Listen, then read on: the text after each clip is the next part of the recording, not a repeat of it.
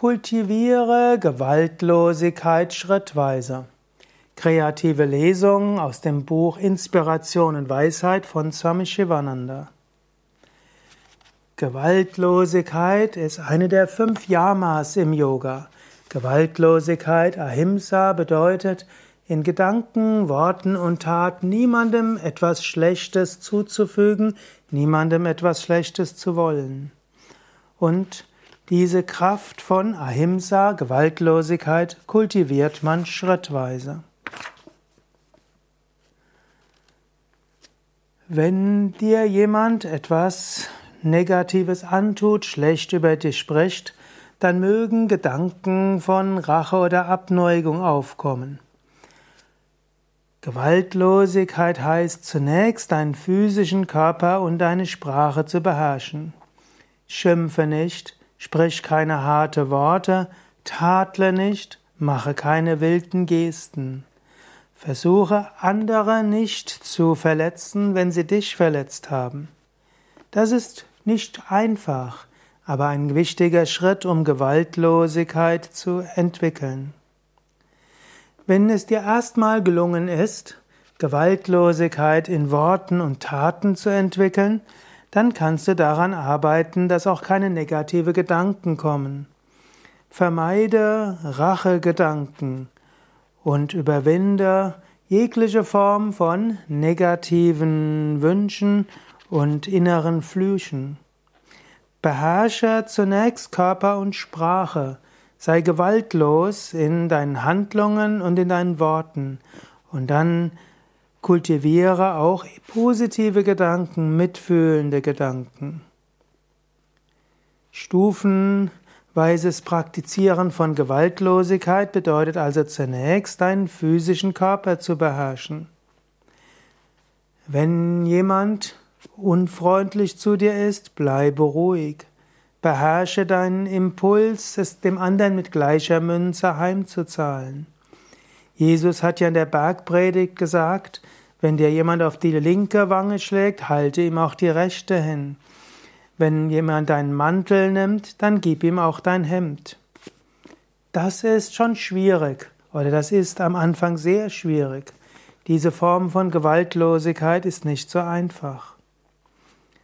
Es gibt Rache-Samskaras, Auge um Auge, Zahn um Zahn, mit gleicher Münze zurückzahlen. Das ist tief verankert im Menschen. Aber wenn du Gott erfahren willst, gilt es, stufenweise Gewaltlosigkeit zu überwinden. Bewahre einen kühlen Kopf, reflektiere und meditiere, praktiziere Vichara Selbstanalyse, so wird dein Geist ruhig werden. Und auch der andere, der auf dich wütend war, wird ruhig werden, wenn er Liebe von deiner Seite ausspürt. Wenn der andere merkt, dass du letztlich standhaft bist wie ein Weiser, wird er deine Stärke erfahren und er wird sich formieren, transformieren. Halte dir das Ideal vollkommener Gewaltlosigkeit vor Augen. Gelange dorthin schrittweise. Du magst am Anfang stolpern, aber mache dir immer wieder bewusst, wie wichtig es ist, Gewaltlosigkeit zu entwickeln und wie wichtig es ist, auf dem spirituellen Weg über alle Gedanken von Abneigung und Hass hinauszuwachsen. Grundsätzlich gilt als Stufen der Gewaltlosigkeit, beherrsche zunächst deinen Körper, dann beherrsche deine Worte. Triff den festen Entschluss, von heute an werde ich zu niemandem unfreundlich sprechen. Schrittweises Kultivieren von Gewaltlosigkeit heißt, dass du dir bewusst wirst, du magst einmal versagen, zehnmal versagen, hundertmal versagen. Das macht nichts. Kinder, wenn sie gehen lernen, stolpern auch und fallen. Sie werden weiter gehen lernen und irgendwann gehen können. Genauso kultiviere Gewaltlosigkeit. Mit jedem Mal, wo es dir gelingt, einen Impuls zu beherrschen, wirst du Kraft gewinnen. Übe Kshama Vergebung und manchmal schweige. Manchmal kannst du dir auch innerlich sagen, und das ist auch eine wichtige Stufe der Gewaltlosigkeit, der andere ist vielleicht unwissend, der andere hat etwas falsch verstanden, der andere ist vielleicht gekränkt worden, der andere hatte vielleicht ein schwieriges Leben.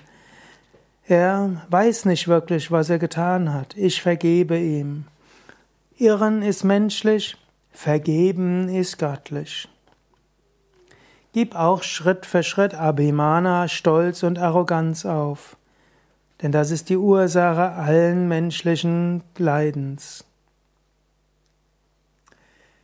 Die Königsdisziplin der Gewaltlosigkeit ist die Gedanken zu kontrollieren. Kontrolliere den Gedanken des Verletzens.